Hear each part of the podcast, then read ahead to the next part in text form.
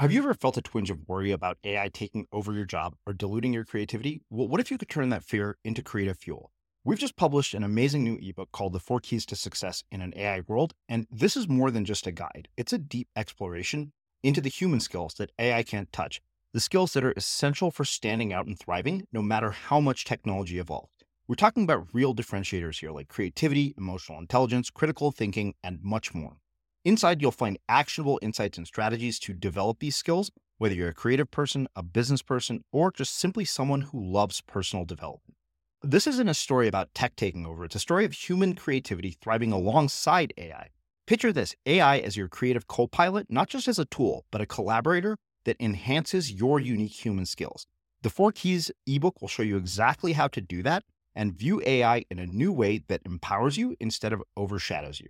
Transform your creative potential today.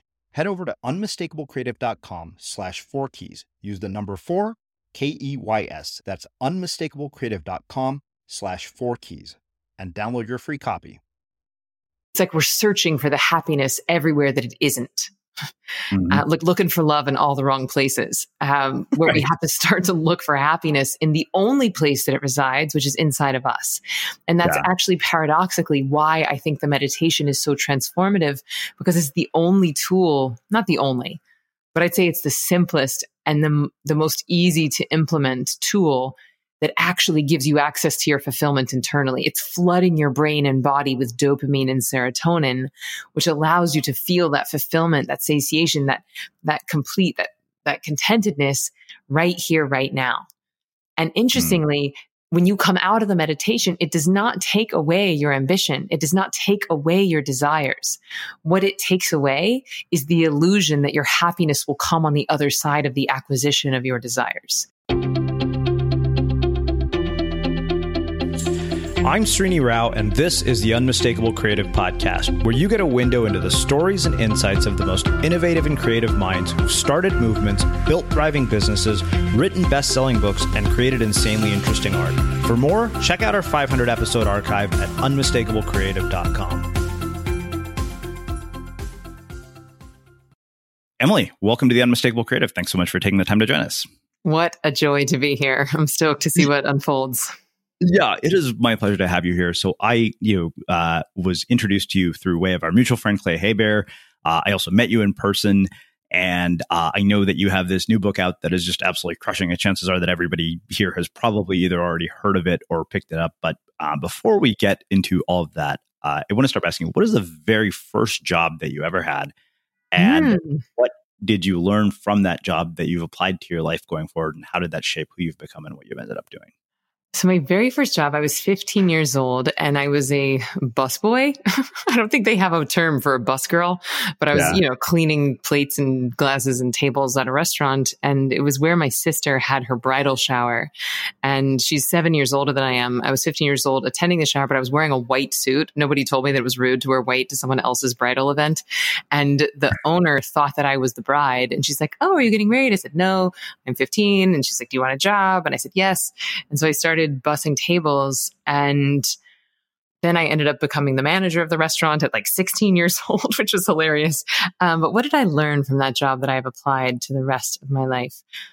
I actually love working in a restaurant. I, I always loved being like a waitress and because I was an actress for a long time. And to me, I love it because there's a calm before the storm there's a team of people in the restaurant that's all working together to execute this experience. You get to meet new people. You get to put on a bit of a show, you know, for your table.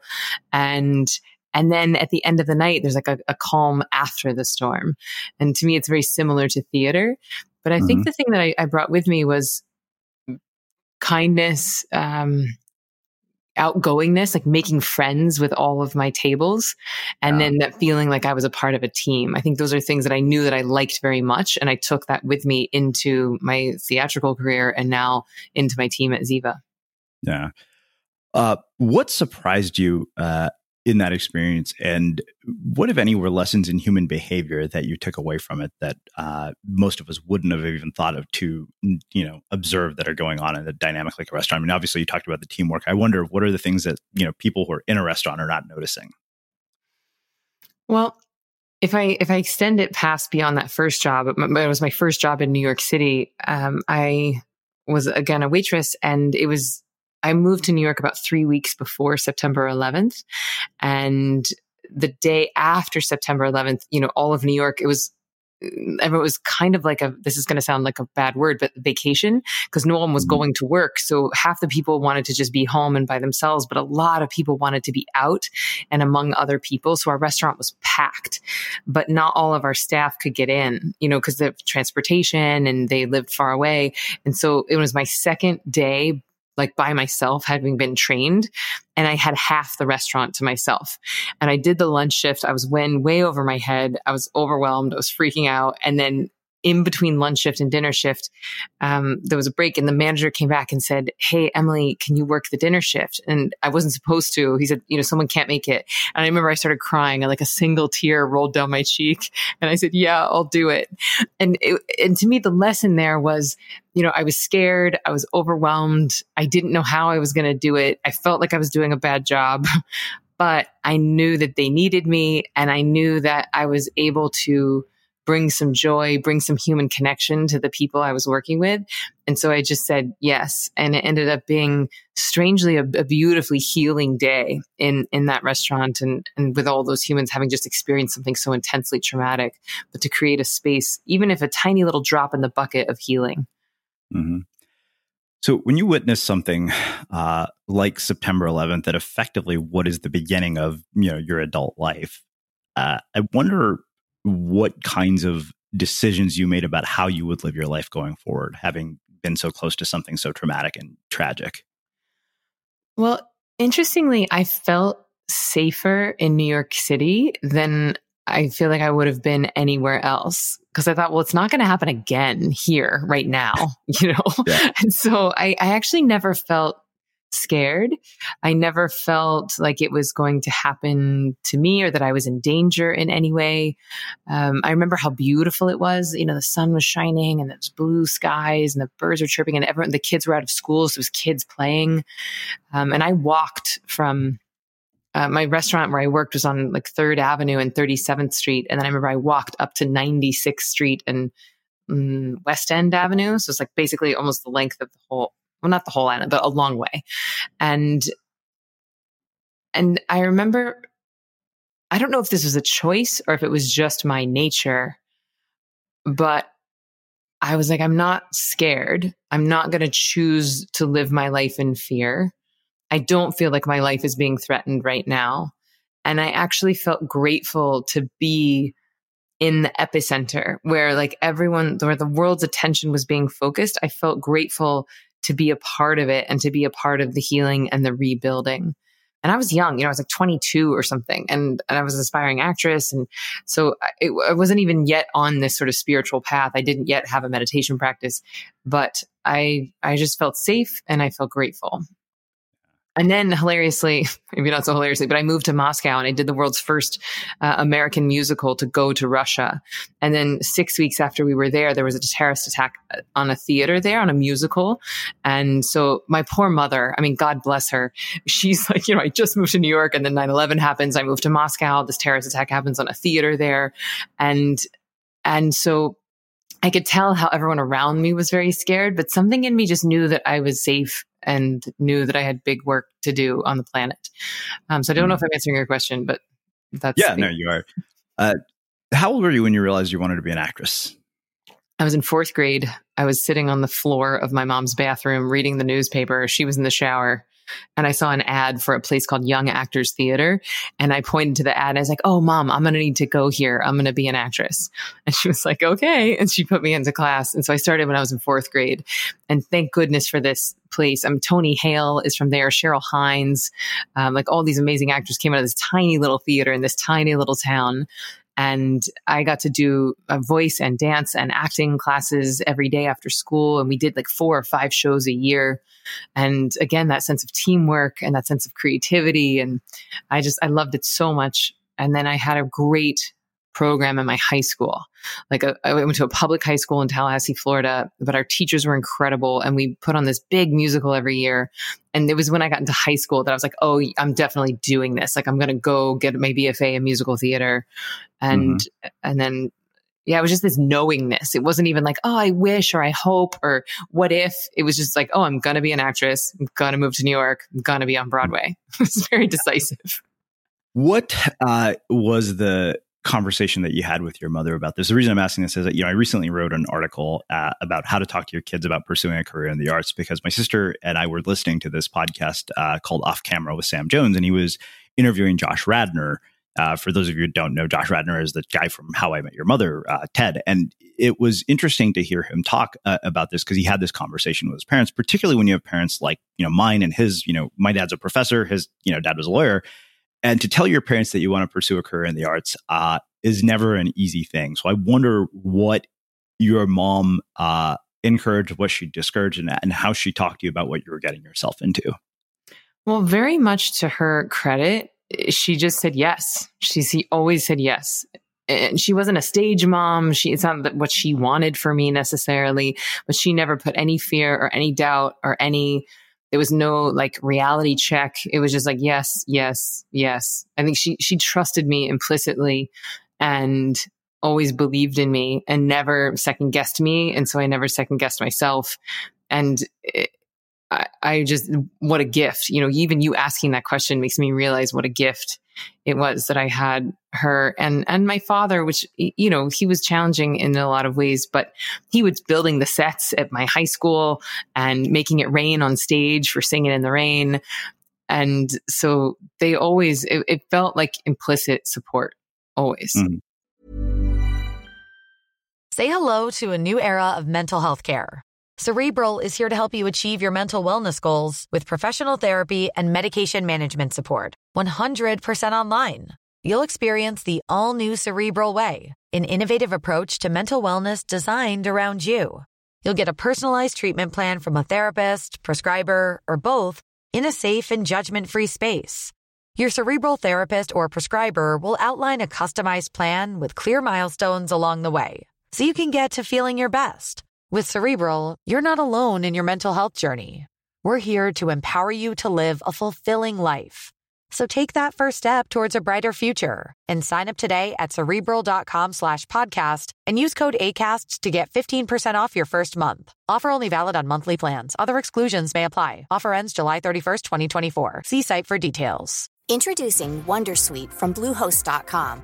Website creation is hard. But now with Bluehost, you can answer a few simple questions about your business and get a unique WordPress website or store right away. From there, you can customize your design, colors, and content. And Bluehost automatically helps you get found in search engines like Google and Bing. From step-by-step guidance to suggested plugins, Bluehost makes WordPress wonderful for everyone. Go to bluehost.com/wondersuite. Hey, Dave. Yeah, Randy. Since we founded Bombas, we've always said our socks, underwear, and T-shirts are super soft. Any new ideas? Maybe sublimely soft. Or disgustingly cozy. Wait, what? I got it. Bombas. Absurdly comfortable essentials for yourself and for those facing homelessness. Because one purchased equals one donated. Wow, did we just write an ad? Yes. Bombas. Big comfort for everyone. Go to bombas.com slash ACAST and use code ACAST for 20% off your first purchase. Cool fact a crocodile can't stick out its tongue. Also, you can get health insurance for a month or just under a year in some states. United Healthcare short term insurance plans, underwritten by Golden Rule Insurance Company, offer flexible, budget friendly coverage for you. Learn more at uh1.com. Finding your perfect home was hard, but thanks to Burrow, furnishing it has never been easier. Burrow's easy to assemble modular sofas and sectionals are made from premium, durable materials, including stain and scratch resistant fabrics. So they're not just comfortable and stylish, they're built to last. Plus, every single Burrow order ships free right to your door. Right now, get 15% off your first order at burrow.com slash ACAST. That's 15% off at burrow.com slash ACAST. Let's talk about aging. It's inevitable, right? But what if I told you there's a new way to age led by Solgar Cellular Nutrition? They believe, and I do too, that you can transform the way you age cell by cell with the power of cellular nutrition. as we age, our cellular function declines. Your regular multivitamins and minerals might not be enough to combat these age related declines, and that's where Solgar Cellular Nutrition comes in. It's formulated with targeted cellular nutrients that work with your body's natural processes deep inside your cells to help you fight cellular decline and promote cell health across three benefit areas. It supports cell energy, repair, and vitality, muscle strength, and even glutathione production to help protect cells. So let's own our healthy aging narrative. Visit cellularnutrition.solgar.com to learn more. Again, that's cellularnutrition.solgar.com to learn more. Solgar Cellular Nutrition. We go cell deep. These statements have not been evaluated by the Food and Drug Administration. This product is not intended to diagnose, treat, cure, or prevent any disease. Yeah. Well, I mean, you've spent time in this field. If you were, you know, a lot of parents are listening to this, what would you say to them based on this experience? I think that it's scary for your kids to go into something that feels so uh, uncertain. And I think that there's a reality, there's like a financial reality to the world where you, you don't want to go into something that's so, so much supply and so little demand. And, and I get all those very valid concerns, but just like with manifesting, it's like if you if someone has a real desire and it's a real desire, their happiness does not lie on the other side of the acquisition of the desire. But if the desire is there, I think we have to trust that nature put it there. And so whatever unfolds on the way of them doing that is what's meant. And so, you know, I did Broadway for 10 years and that's not where I stayed. You know, I quote unquote, like I'm a failure as an actress because I'm not doing it anymore, but it, it yeah. wasn't a failure. Like it was a great career. I loved it. And it gave me so many skills that I now apply to being an entrepreneur and a speaker and an author. And so I think that it's, they're, they're human skills. And I think any creative endeavor is going to develop someone's humanness in a way that oftentimes traditional professional paths do not. And so mm-hmm. I think that that is valuable in a way that we can't necessarily quantify in the short term. Mm, wow. So speaking of things that you learned from uh, your time on Broadway that have applied, I mean, I, I to this day credit you know life as a musician for the discipline that I have as a writer because I learned how to practice and I learned how to get better at something that I had no natural aptitude for. Uh, and so I wonder for you, what have been the things that you have brought from that? You know, what happens in terms of discipline, habits, uh, ritual, routine when you're somebody who is a Broadway actress? Mm, so many, so many. But the top top ones would be that I, am very much putting on a show. Like when I teach meditation or if I give a talk, I make no qualms about it. Like it's a 10 hour one woman show. And I try to make it as entertaining as possible and as interactive as possible. And there's so much improv because it's based on the questions of the people in the room. Um, but it's so that that level of mental and physical preparation, I feel like that has really helped me. I will, I will warm up my voice. I will do breath work. I will, if I get nervous, I'll do guided visualizations that I used to do before I was a performer. Even if I'm giving a talk that I've given a hundred times before, I just, yeah. it's, it's almost in me that I have to prime my brain and body to be the best that it can be. You know, if there's three people in the room or it, it doesn't matter. It's like you always want to show up as the most amazing version of you. But really to do that, you have to be a vessel. And I think that actually one of my shortcomings as an actress and as a performer is that it was it was almost a very left brain experience for me uh, because mm-hmm. when you're performing it's someone else's words the music's already been written the choreography's already been set and you're doing the exact same thing again and again and and it is quote unquote a performance right so it was almost turned into a left brain like almost like a puppet versus now when i perform or when I'm speaking or teaching, I actually feel like I'm able to be a vessel. I feel like nature, creativity, divinity is able to move through me and speak more directly to the people who are in in the audience. Now, I think the best actors, the best performers can do that even with someone else's script, with someone else's choreography. I don't know that I ever got there, but I didn't find meditation until after I really left acting kind of. Yeah. Um, so be interesting, you know, to see like how, because the whole point of meditation, right, is that we're marrying the right and left hemispheres of the brain. So you're, you're merging that left brain memorization, um, kind of like outcome oriented piece of you with the present moment, intuitive, creative, vessel part of you. And I feel like just now, I feel like I'm really starting to fire on both cylinders simultaneously. Uh, but to go mm. back to the original question of what else I brought with me, I think timing, you know, just like comedic timing, uh, the ability yeah. to intuit what people need to hear when, uh, what they're ready to hear. Uh, and the big one is just the bravery of putting yourself out there. You know, when you're an actress, you're auditioning day in and day out, week in and week out, sometimes five, six, ten times a week, you audition and you get rejected. And yeah. that I think has really served me as an entrepreneur of, you know, hey, can, do you want to publish my book? Hey, can I speak at your conference? You know, hey, can I be a speaker at this? You know, so you just keep putting yourself out there and, and with lots of people saying no. And it's like, it doesn't phase me at all when people say no. I just move on to the next. And then uh, the other feedback I get is that when people watch my videos specifically, because I think meditation is decidedly challenging to communicate via a book or a video. It's it's a very yeah. visceral experience, and I think the fact that I've been in front of a camera my whole life has allowed the message and the energy and the teachings to really move through the lens and into people's hearts and minds in a way that it perhaps wouldn't had I not been in front of a camera so long. Because inevitably, when you get in front of a camera, you get nervous, you get uh, weird and uh, yeah.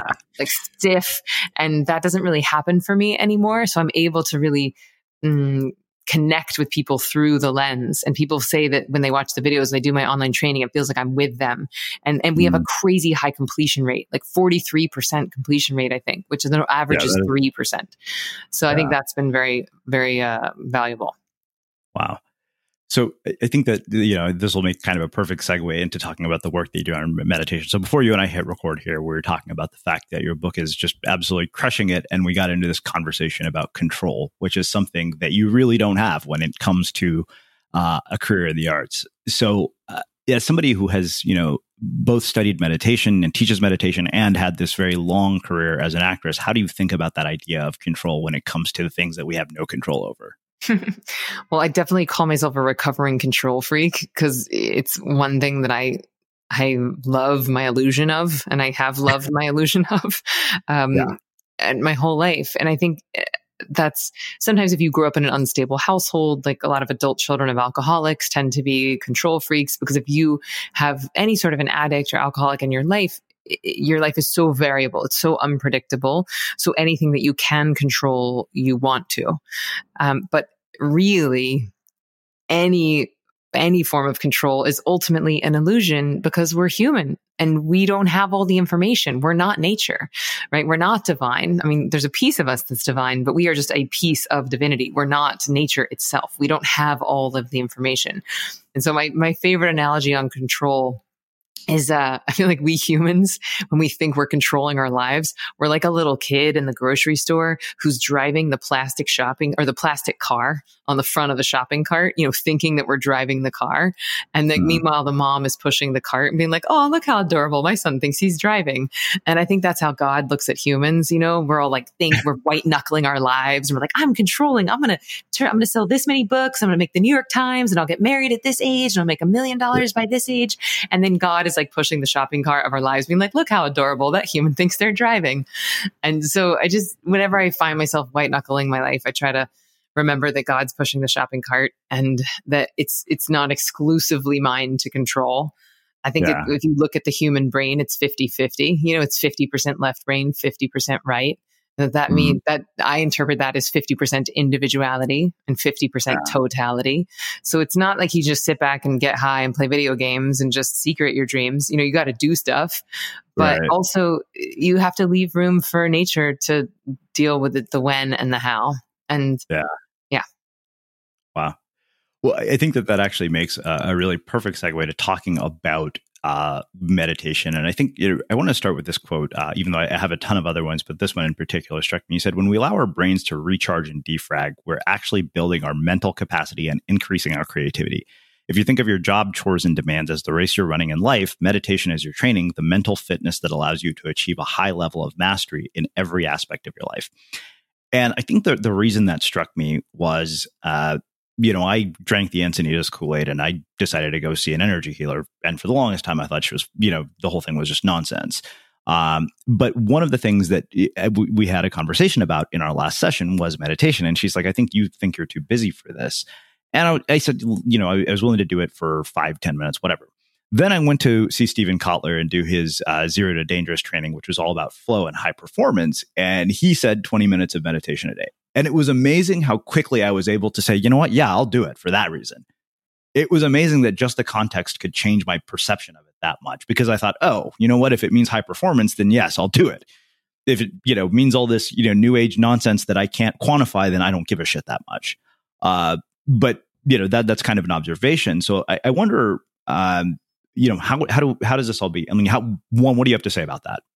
well, it's the exact reason why I wrote this book. It's why I yeah. spent three and a half years of my life basically highlighting all of the science behind why stress is making us stupid, sick, and slow as a species, and basically taking the very powerful medicine that is meditation and wrapping it in the candy coating of like, hey, it's going to help you make more money and have better sex. Oh, and also you'll be less of a dick. So why are you not doing it? and so it's just, it's, so, it's just like making it so, so practical. And so that it speaks to high performers, high achievers, people who are too busy to meditate. Because if, if it's, if it's not quantifiable, if it is woo woo, if it is hippy dippy, and, and ultimately, if you're not getting a return on your time investment, then you are too busy. No one mm-hmm. has time to waste. Our time is our most valuable resource. And so the big argument that I make in the book in the first seven chapters are all the science behind what I call the selfish reasons why people come to meditation. So there's a whole chapter on like why it will help your sleep, why it will help your sex, how it can reverse your body age, why it can improve performance and increase your income. And, and the Cliffs notes to all of that is that stress is killing us. You know, mm-hmm. stress is responsible for 90% of all doctors' visits, according to Harvard Medical School. And doctors are calling it the black plague of our century. And because we're so addicted, addicted to it, and because we think that we need our stress to get ahead, because that's been our habit, and it's what's the cultural norm, I'm just trying to introduce a new paradigm in that, like, hey, if you can run a marathon with that stress, imagine what it would feel like to, to like take the rock out of your shoe you know, it's not going to mm. take away your ability to run a marathon. It will be much more enjoyable and much more sustainable. Say hello to a new era of mental health care. Cerebral is here to help you achieve your mental wellness goals with professional therapy and medication management support. 100% online. You'll experience the all new Cerebral Way, an innovative approach to mental wellness designed around you. You'll get a personalized treatment plan from a therapist, prescriber, or both in a safe and judgment free space. Your cerebral therapist or prescriber will outline a customized plan with clear milestones along the way so you can get to feeling your best. With Cerebral, you're not alone in your mental health journey. We're here to empower you to live a fulfilling life. So take that first step towards a brighter future and sign up today at cerebral.com slash podcast and use code ACasts to get 15% off your first month. Offer only valid on monthly plans. Other exclusions may apply. Offer ends July 31st, 2024. See site for details. Introducing Wondersuite from Bluehost.com. Website creation is hard. But now with Bluehost, you can answer a few simple questions about your business and get a unique WordPress website or store right away. From there, you can customize your design, colors, and content. And Bluehost automatically helps you get found in search engines like Google and Bing. From step-by-step guidance to suggested plugins, Bluehost makes WordPress wonderful for everyone. Go to bluehost.com/wondersuite. Cool fact: A crocodile can't stick out its tongue. Also, you can get health insurance for a month or just under a year in some states. United Healthcare short-term insurance plans, underwritten by Golden Rule Insurance Company, offer flexible, budget-friendly coverage for you. Learn more at uh1.com. Hey, Dave. Yeah, Randy. Since we founded Bombas, we've always said our socks, underwear, and T-shirts are super soft. Any new ideas? Maybe sublimely soft. Or disgustingly cozy. Wait, what? I got it. Bombas Absurdly comfortable essentials for yourself and for those facing homelessness. Because one purchased equals one donated. Wow, did we just write an ad? Yes. Bombas. Big comfort for everyone. Go to bombas.com slash ACAST and use code ACAST for 20% off your first purchase. Finding your perfect home was hard, but thanks to Burrow, furnishing it has never been easier. Burrow's easy to assemble modular sofas and sectionals are made from premium, durable materials, including stain and scratch resistant fabrics. So they're not just comfortable and stylish, they're built to last. Plus, every single Burrow order ships free right to your door. Right now, get 15% off your first order at burrow.com slash ACAST. That's 15% off at burrow.com slash ACAST. Let's talk about aging. It's inevitable, right? But what if I told you there's a new way to age led by Solgar Cellular Nutrition? They believe, and I do too, that you can transform the way you age cell by cell with the power of cellular nutrition. As we age, our cellular function declines. Your regular multivitamins and minerals might not be enough to combat these age related declines, and that's where Solgar Cellular Nutrition comes in. It's formulated with targeted cellular nutrients that work with your body's natural processes deep inside your cells to help you fight cellular decline and promote cell health across three benefit areas.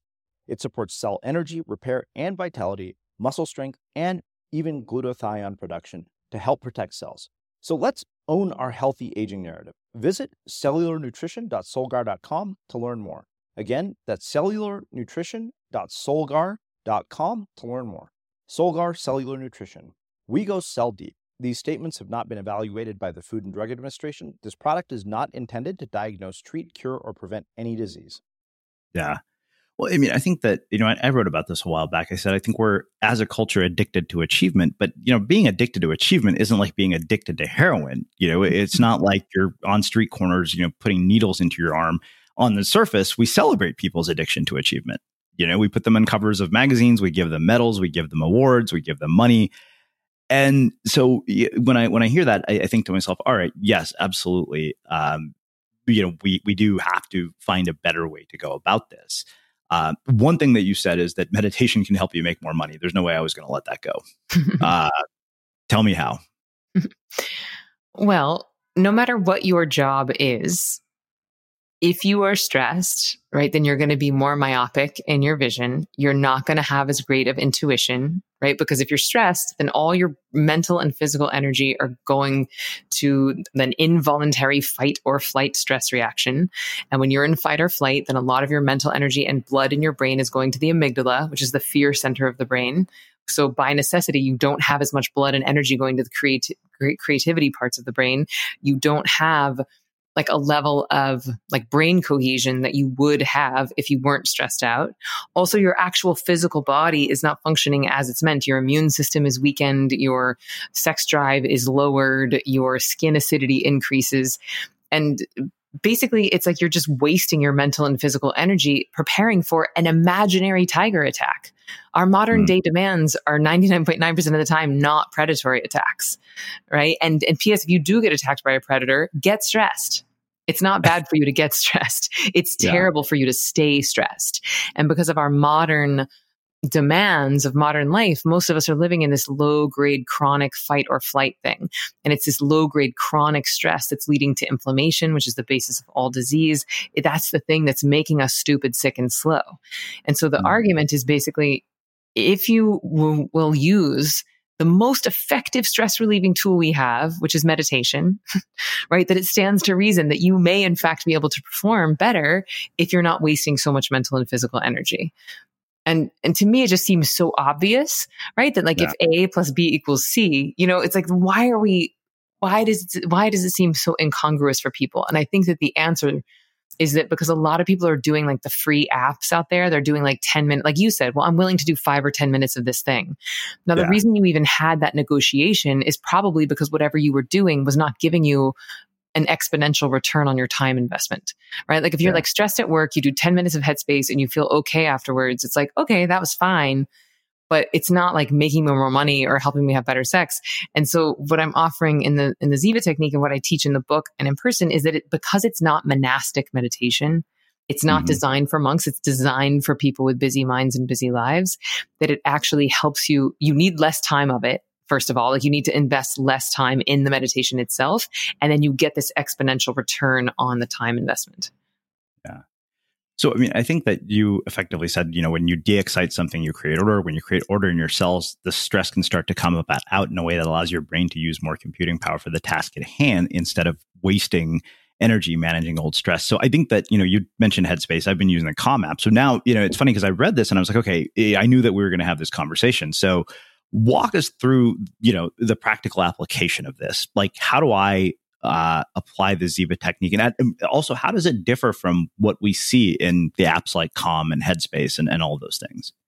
Yeah, so that's a great place to start. Is like you know what what is Ziva? What makes it different from like an app? And and I'm not. I certainly do not want to put anything down, and I'm not trying to be disrespectful or insulting. And I have nothing but respect for these massive companies that have introduced meditation to millions of new people. So I have only gratitude. And I want to educate people on the different types of meditation because it can be confusing if we're just lumping all everything under this one blanket category of meditation. Just like there's millions of types of food that do different things to your brain and body, there are also different types of meditation. And so the way that I categorize them is in the three M's, right? So we've got mindfulness, meditation, and manifesting, uh, which all three of those elements are a part of the Ziva technique. But what most people are practicing out there are some version of like a free app. And most of the apps out there are teaching exclusively mindfulness. Now, I would define mindfulness as the art of bringing your awareness into the present moment, which is beautiful and necessary and powerful.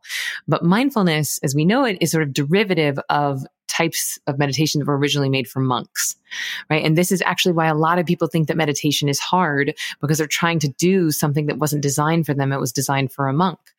And none of us will do anything for very long that we feel like we're failing at. Now, I also think we kind of fetishize monks a little bit in the West because they think, well, whatever monks are doing must be so much more powerful because they must be like floating or vibrating or levitating. But it's actually yeah. the other way around. If you have a job and kids and stuff to do, then you have less time in your day with which to meditate. So you actually need a practice that's more powerful. You need something that's going to go in and de excite the nervous system, like you mentioned, so that you can come out and deliver the most amazing version of you to your family, to your job. So the meditation portion of the Ziva technique is very good, not only at getting rid of your stress in the now, which is what mindfulness does, like a state change. This mm-hmm. meditation is creating a, a, trait change. It's actually going in and getting rid of your stress from the past. All that stuff that we've been storing in our cellular and now we know epigenetic memory. It's going in and getting that stuff up and out. And it is that old accumulated stress. That's what's bogging us down. That's what's making us stupid, sick, and slow. So yeah. if you do a practice that's very restful, that's going in and uh, basically inducing this verifiable fourth state of consciousness, then not only are you more awake on the other side, but you also have eradicated some of that backlog of stresses. And that's ultimately what's increasing your cognitive performance. Mm. Wow. Well, let's talk about how we actually do that then. Okay, cool. Which part? Well, I mean, how do we start? You know, if, if I were to begin the practice tomorrow, where would you have me start? So, the cool thing about this is that meditation really is like any other skill. And because it is simple, a lot of people think that they should already know how to do it. Right. And yeah. so it's like, oh, I just missed that day in school and I, where they taught meditation and everyone seems to know what they're doing. So I'll just pretend and I'll just sit in this chair and try and clear my mind. and so if you, if you think that meditation means sitting in a chair and trying to clear your mind, I got news for you. You're always going to feel like a failure because the mind thinks involuntarily just like mm-hmm. the heart beats involuntarily. And this is again why everyone thinks that meditation is hard because they're judging themselves based on misinformation. So step one is just know that it is a skill. It does take some training and we don't want to confuse simplicity for weakness right? Because the, the power in this practice actually comes from the simplicity. Just like the most profound truths are the simplest, I think that the most profound techniques are oftentimes the simplest. So you know, what I teach in the book and what I teach in Ziva online, basically we move people through a matriculation so that we start with the mindfulness. Um, and the technique that we use is, is really simple, but very powerful. It's called come to your senses. And we basically use all five of the senses as a tool to bring ourselves into the body, into the now, to wake up that right brain. And, and also as a bit of a hack to like include all of the things going on in your awareness in the experience. Because a lot of us think, well, I have to have a quiet space to meditate. Not not with Ziva. A lot of people think, well, I can't do it on a bus or on a subway or with my kids in the next room. But the reality is, anywhere you can think a thought, you can think these tools, you can use these tools. And so you can meditate. You don't need headphones or white noise or gongs or a dude playing a drum on your chest in order to meditate. It's like you just close your eyes yeah. and dive in. So we start with the mindfulness and then we move into the meditation. And that's probably the most different than what most people think of because a lot of people think they have to focus or concentrate or have fancy fingers or an erect spine. And with Ziva, it's kind of like the lazy man's meditation. Like all you need to mm. do it is a, is a place to sit and and it keep, it feels more like a nap sitting up than it mm-hmm. does like anything with effort or concentration. And yeah. then I we move through into the manifesting. And this I think is actually the most relevant piece to you and to your work. Um, because the manifesting is basically consciously creating a life you love. And it's about getting into the feeling space as if your dream is happening now. And, and where this becomes a bit of an advanced practice is that we have to keep reminding ourselves that our happiness does not come on the other side of the manifestation of the desires, right? Like the, yeah. the happiness isn't going to come on the other side of manifesting a husband or a kid or a best selling book on the New York Times list or a million dollars. Like our happiness is always found now and it's always found inside. And yet that doesn't take our desires away.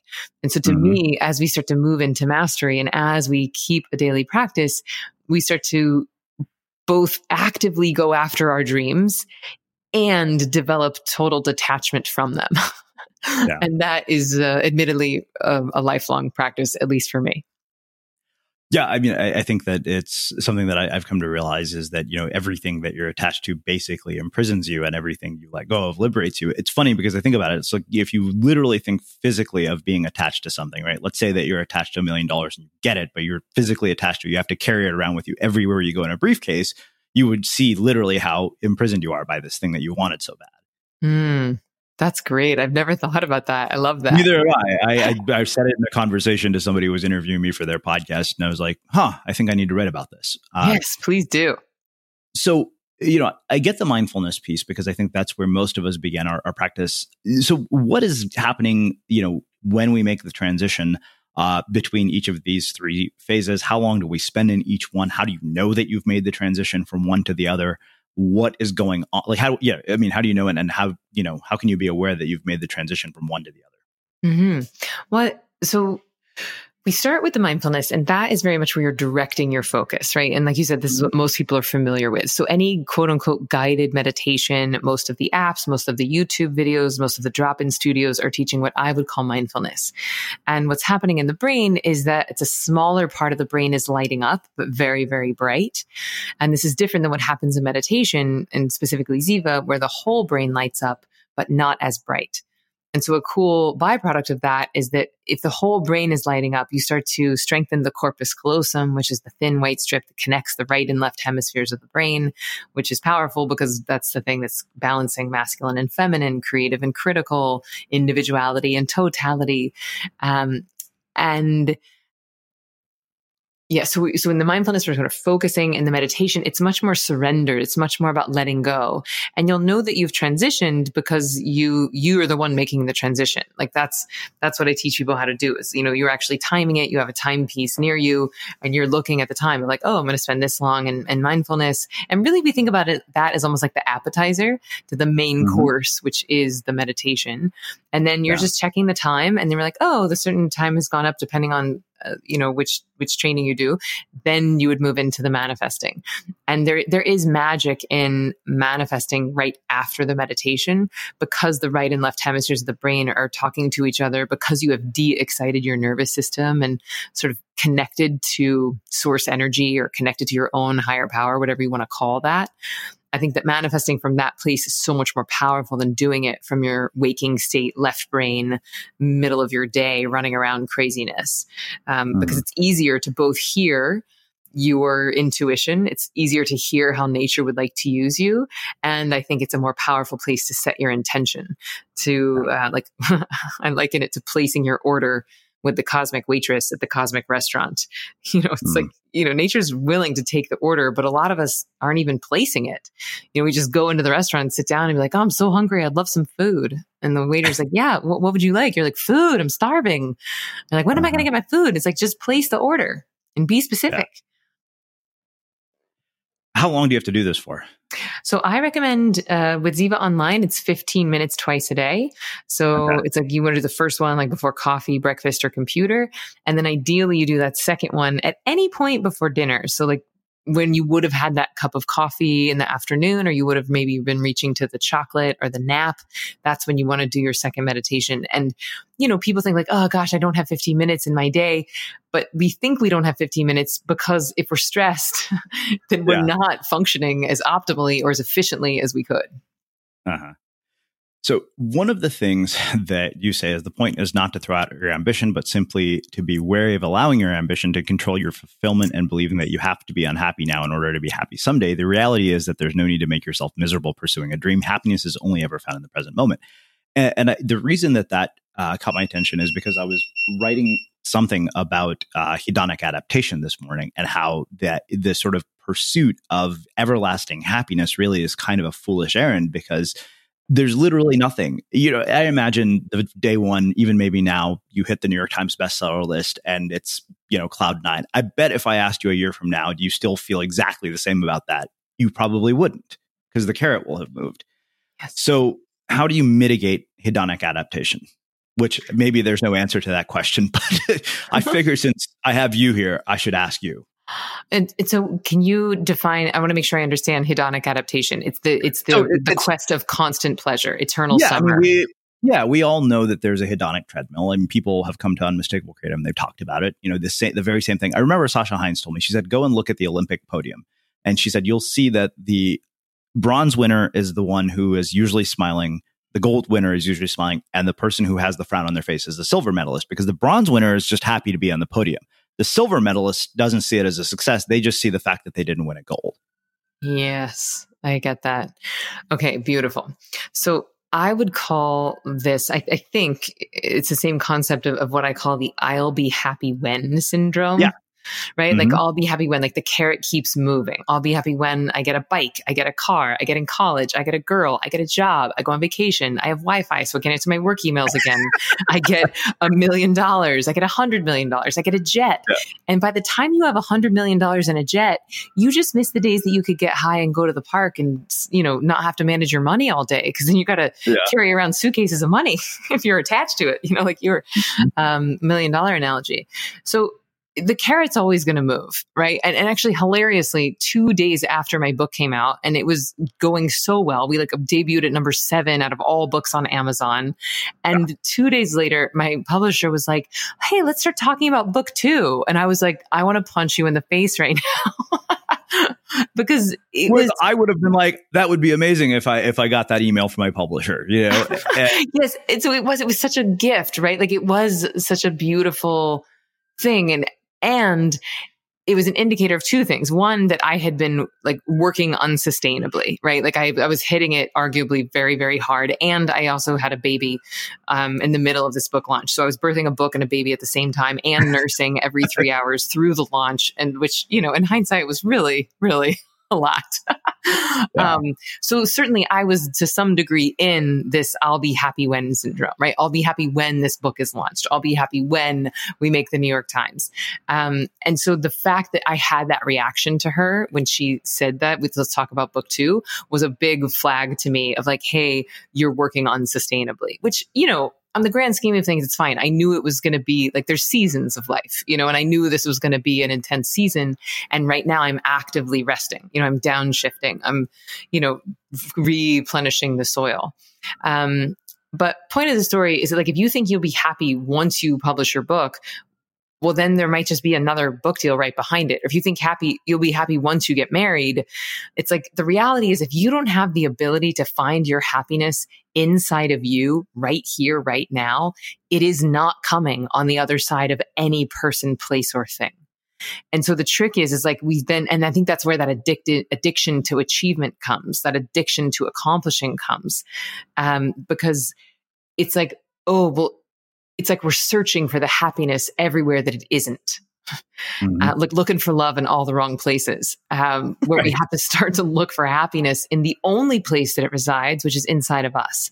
And that's yeah. actually paradoxically why I think the meditation is so transformative because it's the only tool, not the only, but I'd say it's the simplest and the, the most easy to implement tool that actually gives you access to your fulfillment internally. It's flooding your brain and body with dopamine and serotonin, which allows you to feel that fulfillment, that satiation, that, that complete, that, that contentedness right here, right now. And hmm. interestingly, mm when you come out of the meditation, it does not take away your ambition. It does not take away your desires. What it takes away is the illusion that your happiness will come on the other side of the acquisition of your desires. And this is a big shift that happens for meditators is that it changes them from being a bag of need looking to be fulfilled either through money or relationships or accomplishments or Instagram followers. And mm-hmm. it turns you into fulfillment looking for need. And so then you start to ask questions of like, where can I contribute? How can I help? How can I show up? How do I want to feel? Versus, you know, how can they help me? How can this person further me? What can I get from them? You know, so we, we stop being energetic vampires and we turn into being energetically generous. So I have to ask you, do you think that our use of technology, particularly social media, plays a negative role in uh, all of this? I think that it's a very powerful tool. And I think that a lot of us are very addicted to it. And I think that just like when we watch videos or movies of people smoking cigarettes in the 50s inside and on planes and pregnant women smoking and drinking martinis, like just, just like we didn't really fully understand how addictive cigarettes were in the beginning of them existing. I think that we don't yet fully have a grasp on how addictive and what exactly it's doing to our brains. And so we're all just smoking in public and smoking when we're pregnant. And, you know, we're just doing it insatiably right now and, and cloaking it under the, the, mask of productivity. And yeah. so I do think that there there is definitely a danger to it, but I think that's any tool. Like you can poison mm. yourself with water. You can meditate as a drug. You know, the it, it, the devil's in the dose, you know. And yeah. so I I think that it's a tool, but we collectively would be wise to acknowledge the addictive benefits of it and to put some real parameters around when we allow ourselves to do it and when it's socially acceptable to to mm. do mm-hmm. it. Um, so, well, I, and I, I, I, know for myself, I tend to have, I would say I have a bit of an Instagram or social media addiction. Yeah. And I think that when I was, I had a very challenging postpartum time. Uh, there's a lot of physical complications and emotional, you know, it's just a huge hormonal shift. And, and I was going back to work and publishing this book. And anyway, and, and, I was like in excruciating physical pain. And I remember posting about it on Instagram and I was, like it was like a genuine call for help. It wasn't just like faux authenticity, which makes me a little mm-hmm. nauseous, but I was actually in pain. I was like, Hey, I need help. Like, what did you guys do when you were nursing like, please give me all your tricks. And hundreds and hundreds of people commented. And it actually made me feel less alone. And yeah. so many of the ideas were good and I tried them and they helped to satiate the physical pain or abate the physical pain. And so I was yeah. very grateful for it in that moment. And and like our Facebook groups, like we have these beautiful huge global communities of meditators. And I just got off a call with them right before this, and there was thousands, you know, thousands of people in there um, that have done the trainings. And that's a place for us to connect and to continue the conversation and to get support. So I think there's a lot of good and healing that can come from it. And there's a lot of it's a it's a strange paradox for the very thing that often isolates has made you feel connected and less lonely. Um, mm-hmm. In one context, and in another, it's the same thing that could make you feel incredibly lonely and miserable about your life. But look, that's just like every party. You know, you take one person who's dealing with depression and anxiety and put them in a party, that thing is going to be torturous for them. You put another person who's happy and has just meditated and just exercised and feeling great, and you put them at the same party and they're going to enjoy it. So the question is like, is the social media making us feel more lonely or, or, are we bringing our anxiety and depression like to this social party? And I think it's a bit of both. Totally. Well, I think I, I really appreciated that you said the devil is in the dose. I think that, you know, when I when I heard uh, one of the things that Steven Kotler talked about when I went to his training was he said, you know, you look at sort of the way typical self-improvement works. And, you know, you basically what he does, he said what you're doing basically is you're taking people and you're putting them in flow and effectively just deactivating the prefrontal cortex. And then you're like, yeah, sign up for my hundred thousand dollar mastermind. Uh, And I think that that's where we kind of, you know, don't think about the dosage and we become what he said effectively are bliss junkies. Mm-hmm. Which that was such, I mean, we could probably talk about that for two hours. Mm-hmm. Yeah, uh, I mean, people use like I don't know if you've ever been to. Well, I, yeah, that's a whole rabbit hole. I don't want to. I don't want to go down that. I don't want to talk about it. I've been to some of them. I've been very mindful, even when I held an event, because I, I remember that one of the very last things I said to the people at our event, I said, "Okay, you've been here for two days. You probably feel this incredible high right now. You should know that's going to end probably mm-hmm. by tomorrow morning. It might last until Monday." Uh, and I, I, don't think we make people aware of that, and as a result, they make really bad decisions. Mm. Yeah, I mean, I I don't think I've totally solved for that, but when when I teach, you know, my my live training, it's two hours a day for four days, and mm. so if we do the math on that, I could do it in one day for just looking at time, but I yeah. break it up so that people start to create their own habits, their own discipline, so they have time to go home, practice, and come back with questions.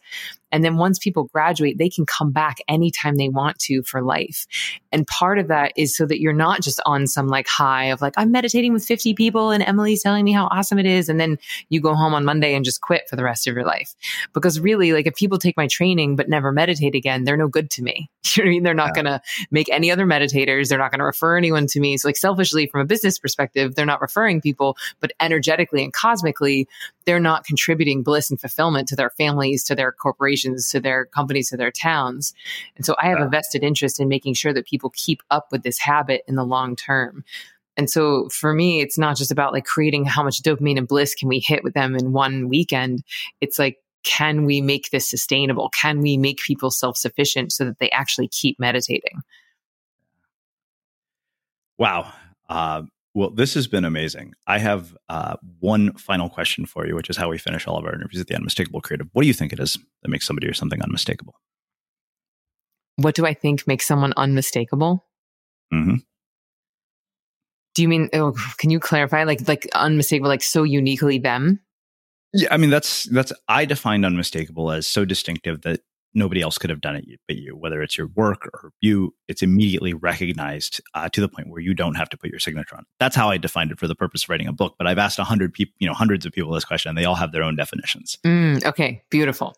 So fascinatingly, I think that the more specifically you something is, the more intimately uh, just nuanced and specifically you it is, the more universal the reach is.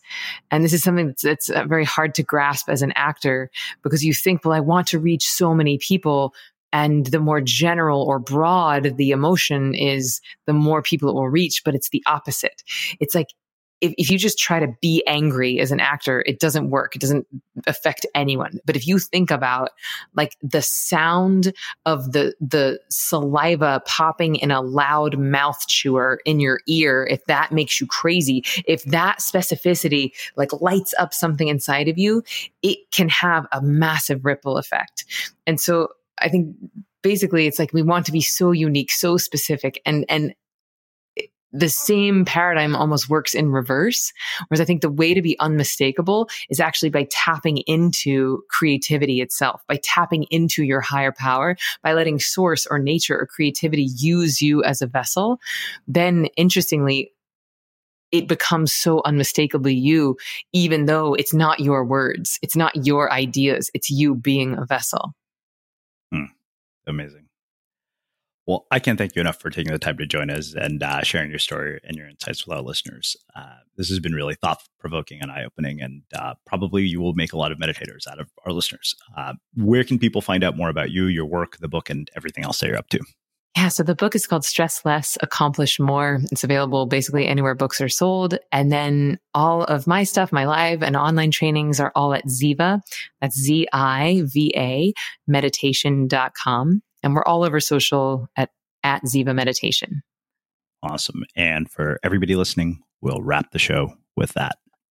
Thank you for listening to this episode of the Unmistakable Creative Podcast. While you were listening, were there any moments you found fascinating, inspiring, instructive, maybe even heartwarming? Can you think of anyone, a friend or a family member who would appreciate this moment? If so, take a second and share today's episode with that one person because good ideas and messages are meant to be shared. Have you ever felt a twinge of worry about AI taking over your job or diluting your creativity? Well, what if you could turn that fear into creative fuel? We've just published an amazing new ebook called The Four Keys to Success in an AI World. And this is more than just a guide, it's a deep exploration into the human skills that AI can't touch, the skills that are essential for standing out and thriving, no matter how much technology evolves. We're talking about real differentiators here like creativity, emotional intelligence, critical thinking, and much more. Inside, you'll find actionable insights and strategies to develop these skills, whether you're a creative person, a business person, or just simply someone who loves personal development. This isn't a story about tech taking over, it's a story of human creativity thriving alongside AI. Picture this AI as your creative co pilot, not just as a tool, but a collaborator that enhances your unique human skills. The Four Keys ebook will show you exactly how to do that and view AI in a new way that empowers you instead of overshadows you. Transform your creative potential today. Head over to unmistakablecreative.com slash four keys. Use the number four, K E Y S. That's unmistakablecreative.com slash four keys and download your free copy.